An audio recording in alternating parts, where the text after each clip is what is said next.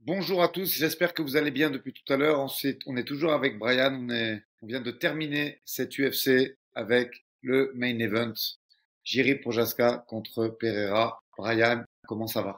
Ça va bien, ça va bien, ça va. Wow, Pour un réveil, c'est brutal comme, euh, comme un réveil du dimanche matin, mais euh, halluciné et hallucinant ouais, je franchement gros. Souvent en plus, tu sais, j'avais un peu cette crainte quand une carte est trop parfaite, euh, le main event des fois il il laisse un peu à désirer ou, ou c'est un peu gâché par euh, nos contests, à époque ou, ou un combat tout simplement qui qui qui, qui, qui, ne ravirait pas les, les fans qu'on est de MMA. Et non, là il a tenu euh, vraiment euh, tous ses engagements. Moi, j'ai halluciné. Qu'est-ce que t'en as pensé, toi, de ce premier round Moi, j'aurais tendance. On n'a pas vu encore la carte officielle. Au moment où on se parle, il y a encore le speech de, de Pereira post-fight avec euh, Joe Rogan. Mais euh, moi, je pense que je l'aurais donné globalement euh, d'un petit point à Projaska. Paris sur le MMA avec une ibet. Quelle sera l'issue du combat? Une soumission? Un chaos Paris sur la numéro 1 avec une ibet. 100 euros de bonus sur ton premier pari.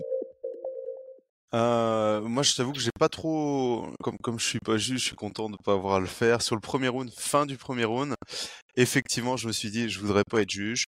Euh, comme sur des, beaucoup de synchrones et, euh, et avec Pereira aussi, on, sur, sur les synchrones, le premier round, il est souvent là pour euh, un petit peu tester, voir comment ça se passe, et c'est toujours des rounds très très serrés. Donc, les deux arguments pour moi se valaient. Euh, je pense que les coups de Prochaska au sol aurait pu faire pencher la balance de mon côté. Après, les, les, les, les calf kicks euh, de Pereira et puis les, les, les premières frappes euh, me semblaient aussi euh, euh, justifiables, tu vois. Mais très très Ouais, serré, ouais. En tout cas, si on doit résumer ce premier round et même le début du deuxième, euh, Jiri qui met les mains quasiment à la taille, mais qui met beaucoup d'informations avec des mouvements de buste, avec des déplacements, avec des switches de garde, avec son style un peu, impré- enfin pas un peu, beaucoup imprévisible. Il se baisse, il fait la grenouille, il met un uppercut. euh, je veux dire, c'est super difficile à lire et tu sens que ça a beaucoup gêné Pereira. Et par contre, à mon avis, le travail de calf kick de Pereira, euh, il y avait, je sais pas si tu as vu pendant la Fight Week, il a, ça, les gens en ont pris un petit peu conscience parce qu'il s'est amusé avec Cormier à envoyer euh, un ou deux calf kicks tout doucement et Cormier disait qu'il avait l'impression de prendre un coup de batte de baseball. Ouais, Là, il en a pas pris. Là, il les a pris et, et plein pot, euh, Jiri. Ouais, ouais, non, écoute, euh, c'est Kalki qui était, euh, a été payant et sur, sur, sur un synchrone, c'est vraiment une arme que, que je pense que un peu tous les combattants doivent avoir euh, dans, dans leur arsenal parce que, euh, parce que ça, ça, ça risque de payer. Alors euh, là, ça, ça, c'était un investissement qui aurait pu euh, continuer sur, sur le long terme. Mais on va revenir ah, sur cette victoire de Pereira qui est, qui qui qui est, juste hallucinante, quoi. C'est juste hallucinant. Et tu l'as dit, on, on aurait pu s'attendre sur une carte comme ça à voir, euh, je sais pas, des décisions. Je sais qu'on avait parlé avec Chris, on va voir, ça se trouve, euh, on, on s'attend tous à des premiers rounds finish et on va voir que des, euh, que des décisions.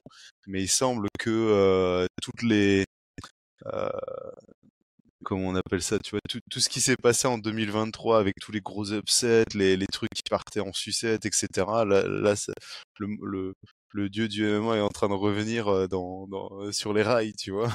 Ah, cette, cette main card, elle est, elle est hallucinante. Mm. Après, revenons un peu sur le game plan. Ouais, On est partagé, on est partagé, mais moi, je pense que Jiri a un peu trop fait la bagarre. C'est-à-dire que s'il était resté sur son game plan du premier round, les changements de niveau, euh, la lutte, tu sens.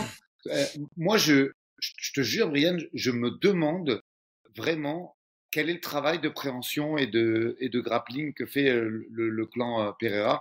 Je sais pourtant qu'il est, qu'apparemment il le travaille, quoi, mais je, c'est, à, à part le fait de pas avoir pris trop de coups, en fait, je sais pas quoi dire. Euh, Mhm. Il fait rien sur le dos. Vraiment, c'est une tortue, quoi. euh, alors, excusez-moi.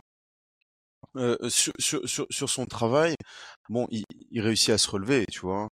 Euh, il, serait, il réussit à se relever à la fin du second round.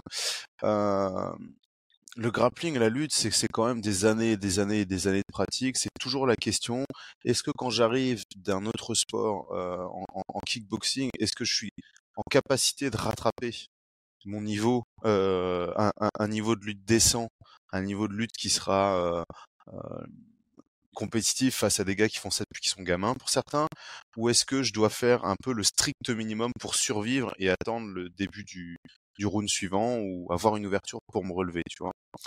Donc euh, j'ai envie de te dire, Pereira, je crois qu'effectivement euh, ils, ils, font la lutte, ils font du sol, et on l'a vu, hein, mais il y a, y a, des erreurs de débutants hein, sur sur cette guillotine euh, qui aurait pu se transformer en, en Von Flou. Euh, à un moment, moi, personnellement, oui, je suis d'accord avec toi, ça paraît débutant. Il est sur une guillotine comme ça, droit, le coude qui n'est pas engagé. Euh, on voit un Jiri Prochaska qui est en dessous, qui sent qu'il y a strictement aucun danger, aucune urgence, ça. parce qu'il est sur une guillotine de, de débutant entre guillemets et, et, cette mise au sol relativement simple parce qu'on a quelqu'un qui se rigidifie et, et, il est extrêmement simple de partir sur une single leg avec quelqu'un qui est tout raide quelqu'un qui est beaucoup plus mou aller soulever quelqu'un avec une jambe toute molle et puis une fois au sol il reste avec cette guillotine euh, alors on a un Prochaska qui ne peut qui ne va pas mais mais qui aurait pu aller sur une Von Flou et l'étrangler de manière euh, donc oui, ça. je te rejoins complètement. Maintenant, ah, ah. maintenant, ce qu'on va voir, c'est que bah... C'est vrai, comme tu dis, il n'a pas pris beaucoup de coups sur le dos. Il a trouvé moyen de se relever après une minute 40 euh, avec un scramble euh, mmh. qui est plus dû, à mon avis, à une erreur de, de contrôle de, de Projaska qu'à une performance de Pereira. Mais euh, tu l'as très bien dit. Moi, ce mmh. qui m'a choqué, c'est pas tellement le travail sur le dos, c'est euh, l'absence de contrôle vraiment en cache contrôle, pas de two on one, on reste sur une guillotine qu'on n'essaye même pas de, de, capitaliser un petit peu pour, euh, pour sortir. Il n'y a aucun effort de fait. Et, tu te demandes ce que fait Glover vraiment. Hein. Moi, ça fait quand même plus d'un an qu'ils bossent ensemble. Je vois rien. Je vois rien.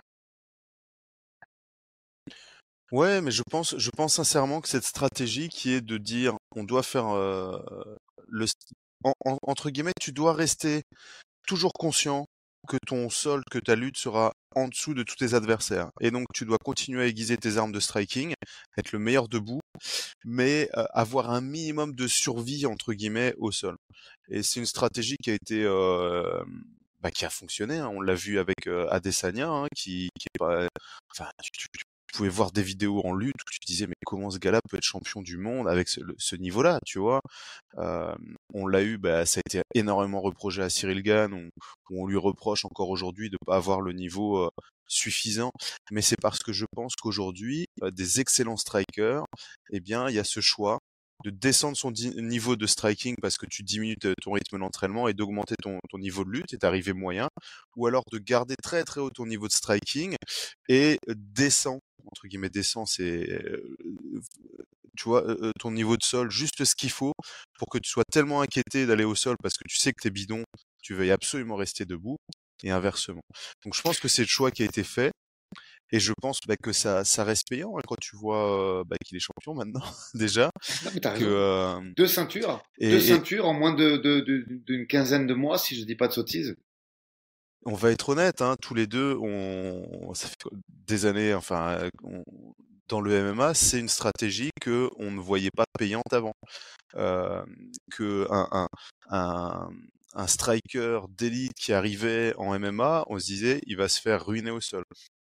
Et là, on arrive, on va arriver dans une ère, et moi, je trouve ça incroyable dans le MMA parce qu'on a eu les airs de euh, jiu-jitsu brésilien, lutte et striking, on n'avait plus réellement.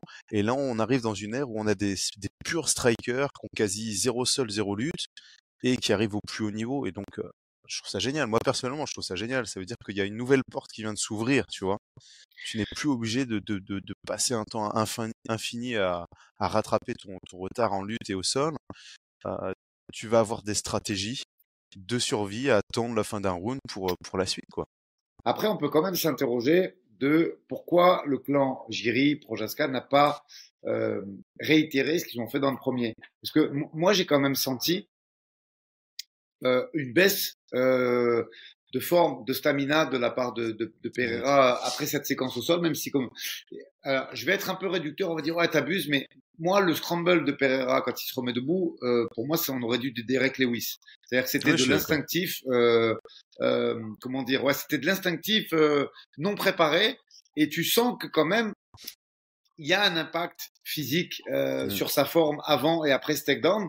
Et en fait, ce que je ne comprends pas, et je, tu vas me donner ton avis, c'est pourquoi il, il, il réitère pas ça dans les deux trois premières minutes du deuxième de façon à, à taper encore dedans parce que bien sûr qu'ils récupèrent, bien sûr qu'ils sont capables de récupérer, c'est des athlètes de très haut niveau.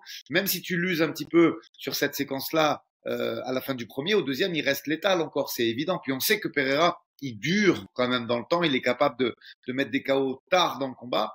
Donc je ne comprends pas juste pourquoi il réitère pas ça et pourquoi il, il, il, il, remet pas de la lutte dans son game plan du deuxième round. Ouais, ouais, ouais. Bah écoute, moi j'avais noté ça un deuxième round, je me suis posé la question, est-ce que Pereira est fatigué? Euh, ou est-ce que c'est parce que c'est un, un, un, vieux de la vieille, un très bon combattant, il est dans la gestion d'énergie, tu vois? Il est en train de laisser euh, euh, Prochaska aller chercher euh, les choses, feinter, descendre, bouger, etc. Et donc il laisse un petit peu passer la tempête pour pouvoir accélérer euh, dans la quatrième, cinquième minute. Moi, personnellement, je te rejoins. Je pense qu'il y a de la fatigue qui s'est accumulée sur euh, euh, sur ce premier round et notamment dans dans, cette phase de lutte.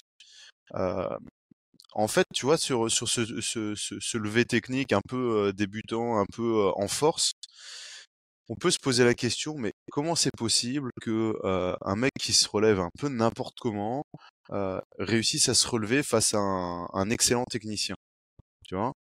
Et en fait, ce que je me suis rendu compte, c'est que tu as de la gestion d'énergie entre deux euh, entre deux entités, entre la tienne, donc tu es au-dessus en train de contrôler, et ton adversaire qui est en dessous.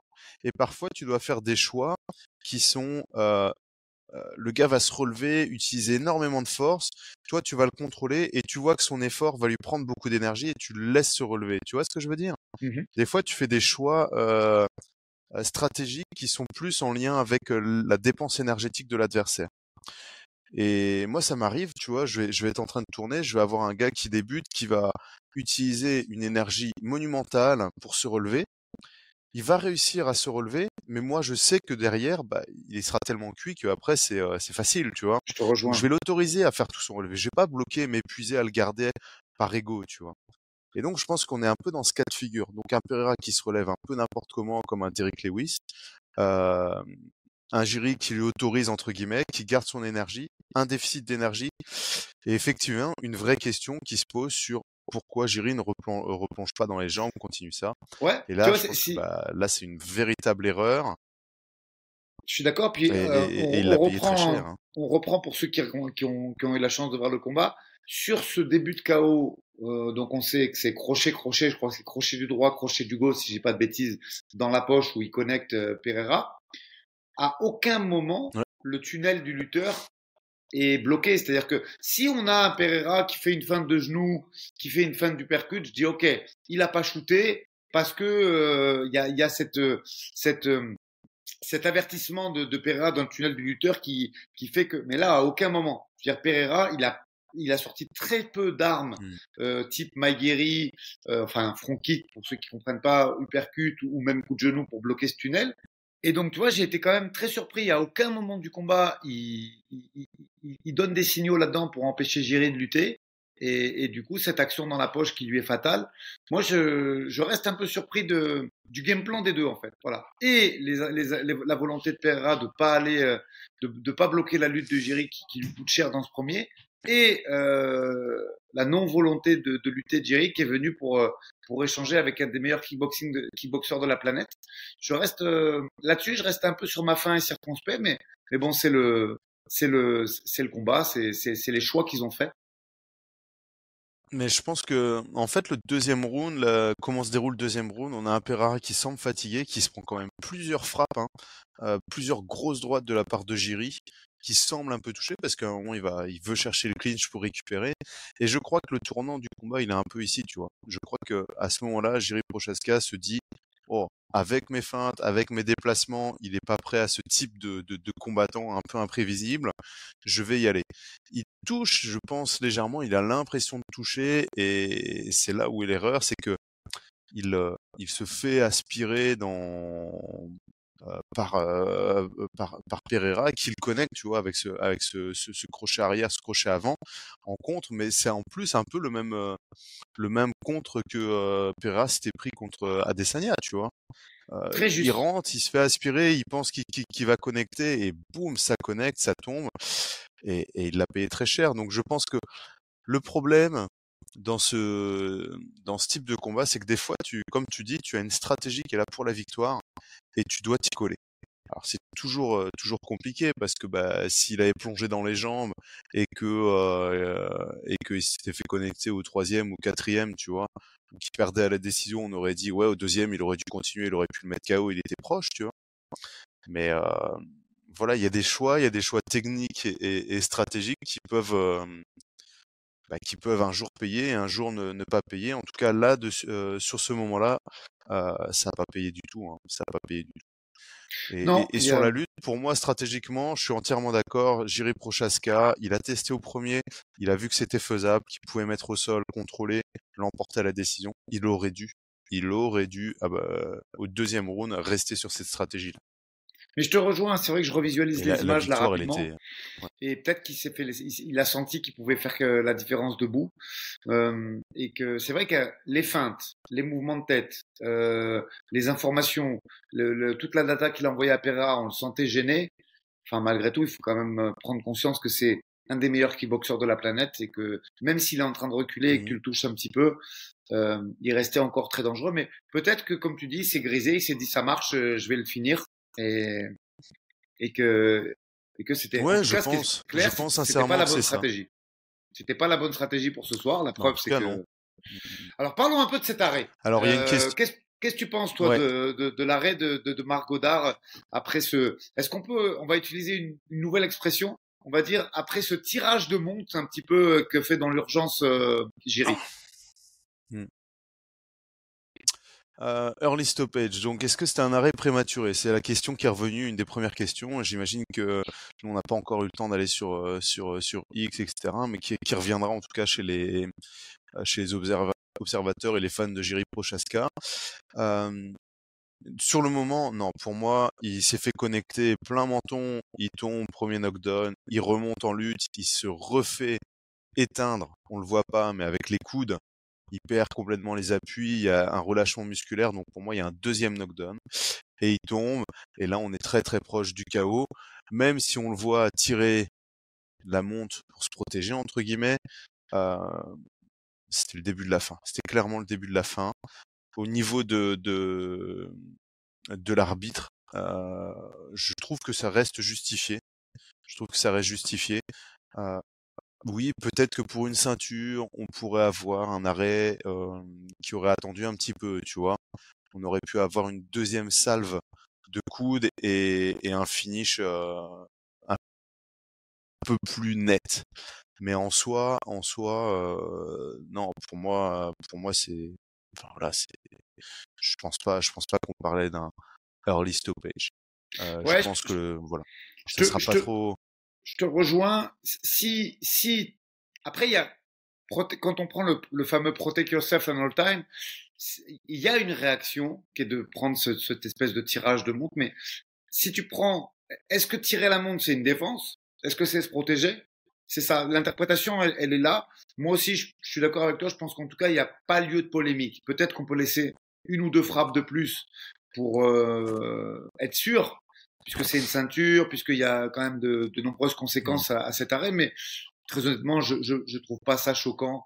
Il n'y a pas de volonté de faire le carré à partir de la lutte. Il se laisse tomber vers l'arrière, et, et ça peut être aussi euh, euh, dû au fait qu'en fait il, il a déconnecté tout simplement. Est-ce que c'est déjà est-ce qu'on est sûr qu'il tire la montre ou est-ce que c'est juste parce que l'autre pousse et qu'il est déconnecté suite au coup de coude qu'il prend dans la tempe? On ne saura jamais. Mm, mm, mm. Mais en tout cas, je, on peut pas dire qu'il y a scandale. Il y a peut-être matière à laisser une ou deux frappes de plus, mais est-ce que Mm. c'est scandaleux? Moi, moi perso, je suis pas choqué. Non, je pense que sur, sur ce type de euh, sur ce type d'arrêt, quand tu as vraiment un knockdown et que tu as des coudes qui pleuvent sur ta tempe et que le gars est out, hein, on le voit qu'il y a un relâchement musculaire. euh, je pense qu'on doit on doit toujours avoir en tête bah, que sur ce combat-là, c'est un, peu un, échec et mat entre guillemets, hein, deux knockdowns. Est-ce qu'on doit attendre un, troisième knockdown, sachant qu'en plus il va rester trois rounds? Euh, quand bien même ils survivent, on- est quand même sur euh, une certaine dangerosité, tu vois, pour sa santé, pour la suite. Euh, pour moi, l'arrêt, il est, je, je, je, reviendrai pas dessus. Il y a une erreur de Jiri. il se fait connecter. Ça aurait pu être en un coup propre. Ça bouge plus. Il se reprend une pluie de coups. Il tire la garde. Il se retrouve dans une position qui extrêmement dangereuse. On a l'impression qu'il va chercher euh, la jambe, qu'il aurait pu scrambler tout, mais c'est parce que l'arbitre euh, pousse Pereira et crée de l'espace aussi hein, euh, là-dessus. Il se relève rapidement. On se dit, ah, vous avez vu, il est encore frais, mais la réalité, c'est qu'il sait même plus où est-ce qu'il est. Il a l'impression que c'est une fin de round. Il arrive complètement éberlué, je sais pas si c'est le terme, face à, à l'arbitre à se demander où il est. Bon, voilà, je pense que là, c'est pas un arrêt où, où on, on, on, sert et puis il est là, qu'est-ce qui se passe? Non, non, moi j'étais encore dedans, je, tu vois, c'était pas ça qui s'est passé. Et même à partir de là, il n'y a pas de contestation, tu vois. Tu sens que tu sens qu'il n'est pas choqué euh, derrière. On voit pas un Jiri qui remonte euh, debout à la vitesse de la lumière et qui dit non, non, j'étais présent. Tu sens qu'il y a un peu de résignation aussi quand même. Ouais, je pense, je pense sincèrement. Enfin voilà, après on a des réflexes, hein, même dans le chaos où on a vu des mecs qui sont encore KO, qui prennent des single legs, qui sont en train de grappler, et euh, t'as des automatismes qui restent, t'as des, euh, t'as aussi hein, euh, psychologiquement un refus absolu de d'accepter euh, ce qui s'est passé, tu vois? Donc il se relève, il fait comme si s'était rien passé alors qu'il est plus là, tu vois? Donc non, pour moi l'arrêt l'arrêt reste justifié. On est et, et, voilà, après, est-ce qu'on aura le narratif? C'était trop tôt pour une revanche, j'en sais rien, mais en tout cas, moi, ça me. Euh, là-dessus, euh, non. Eh c'était ben un arrêt qui était euh, relativement propre. Mais justement, Brian, on finit sur ça. La suite dans la division, très rapidement, le classement, c'est Jamal Hill, Jiri, Magomed Ankalaev, Alex Pereira. Ça, c'était le classement, bien sûr, avant ce combat, hein, vous comprendrez. Et, en 4, on avait Blakovic et en 5, Rakik. On sait depuis hier que Blakovic et Rakik vont s'affronter euh, en janvier ou en février, si je dis pas de bêtises. Donc ça les enlève de... Peut-être que ce combat-là sera une demi-finale pour être contender par la suite. Donc ça veut dire que dans l'équation, au moment où on se parle, il reste Ankalaev et il, en sachant pareil que il, euh, j'ai essayé un peu de regarder, j'ai pas eu de communiqué de la part ni de son équipe, ni de lui-même sur son éventuel retour à la compétition suite à sa blessure. Euh, du tendon d'Achille, je crois, si je dis pas de bêtises, on sait que ça peut être long. Euh, donc voilà. Pour toi, la suite, euh, c'est quoi bah, Il y, y, en a un autre dans l'équation qu'il faut avoir en tête, c'est comment il s'appelle, mince, le Brésilien qui a, qui a combattu. Euh, ouais, voilà. Donc en Kalaev, pour moi, il est pas réellement dans l'équation. Il va être rebooké contre euh, contre Johnny Walker, non? Je suis d'accord. Je, je, pense que c'est la chose à faire, mais je pense que c'est pas officiel au moment où on se parle. Et puis bah il y a un autre qu'on peut qu'on peut mettre aussi dans l'équation. Alors je sais pas, il va prendre pas mal de repos. C'est Adesanya, tu vois c'est une réalité. Hein. Il a, il a, à 93, mais t'as vu, il fait des déclarations comme quoi il souhaite prendre vraiment du temps. Je, ouais. je sais pas trop quoi en penser. Je sais pas trop quoi en penser. Est-ce que, est-ce que le temps c'est pour monter à 93 Est-ce que le temps, il a dit sur le euh, de dépit entre guillemets Pour l'instant, c'est difficile à, à, décortiquer. Ou alors tout simplement un, retour de Hill, un retour de Hill, mais mais, mais je te dis, j'ai pas d'infos là-dessus.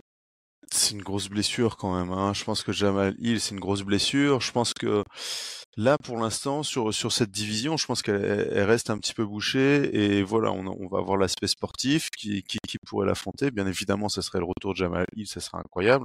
Moi, ce serait le combat que je voudrais voir, tu vois. Après, on pourrait aussi avoir une, proposition de l'UFC à Desania. Écoute, dans cinq mois, tu combats pour, la ceinture. On veut ce, ce combat revanche. Vous êtes à 1-1 en MMA. Arrête tes, tes histoires, euh, quoi que ce soit. Tu voulais cette ceinture vient de battre avec lui, tu vois. Euh, c'est un narratif qui pourrait plaire. Euh, Juste. Et pour l'UFC, je pense que eux, ça les intéresseront plus d'avoir euh, ce type de combat-là, tu vois. Restez connectés, Brian. Cette revanche. Merci beaucoup. à très vite. Je t'en prie. À Une bientôt. Nuit ouais. de folie et on se, on se revoit très vite. À bientôt. Ciao. Hein.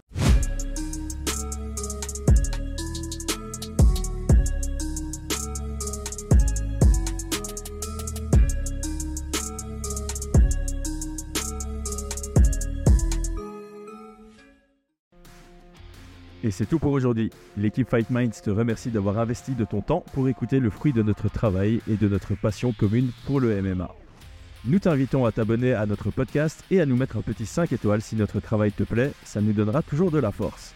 Et si tu veux donner un petit coup de pouce à notre projet, parle de nous autour de toi, ça contribuera à notre développement. Nous sommes également sur Twitter et YouTube, viens nous y retrouver pour échanger. A très vite pour plus de contenu sur l'art de la bagarre.